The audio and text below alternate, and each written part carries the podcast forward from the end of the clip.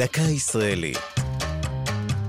השבוע, יהדות ארצות הברית, לציון חודש מורשת הקהילה, והפעם, הג'וינט.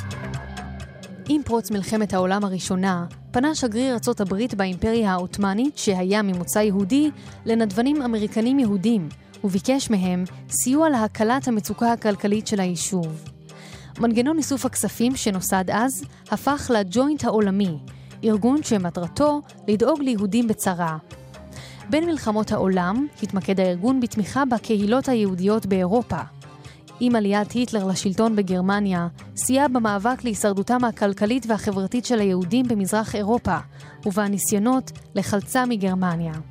אחר כך, במהלך מלחמת העולם השנייה, ארגן הג'וינט משלוחי מזון ליהודי אירופה, עזר בהקמת בתי חולים ומרכזים לבריאות הילד, וכן במימון מרחוק של מרד גטו ורשה.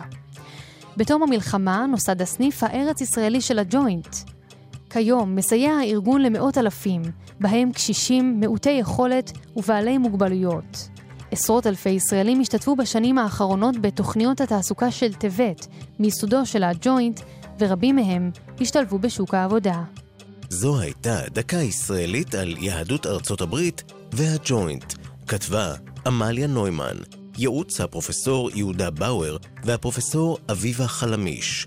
עורך ליאור פרידמן.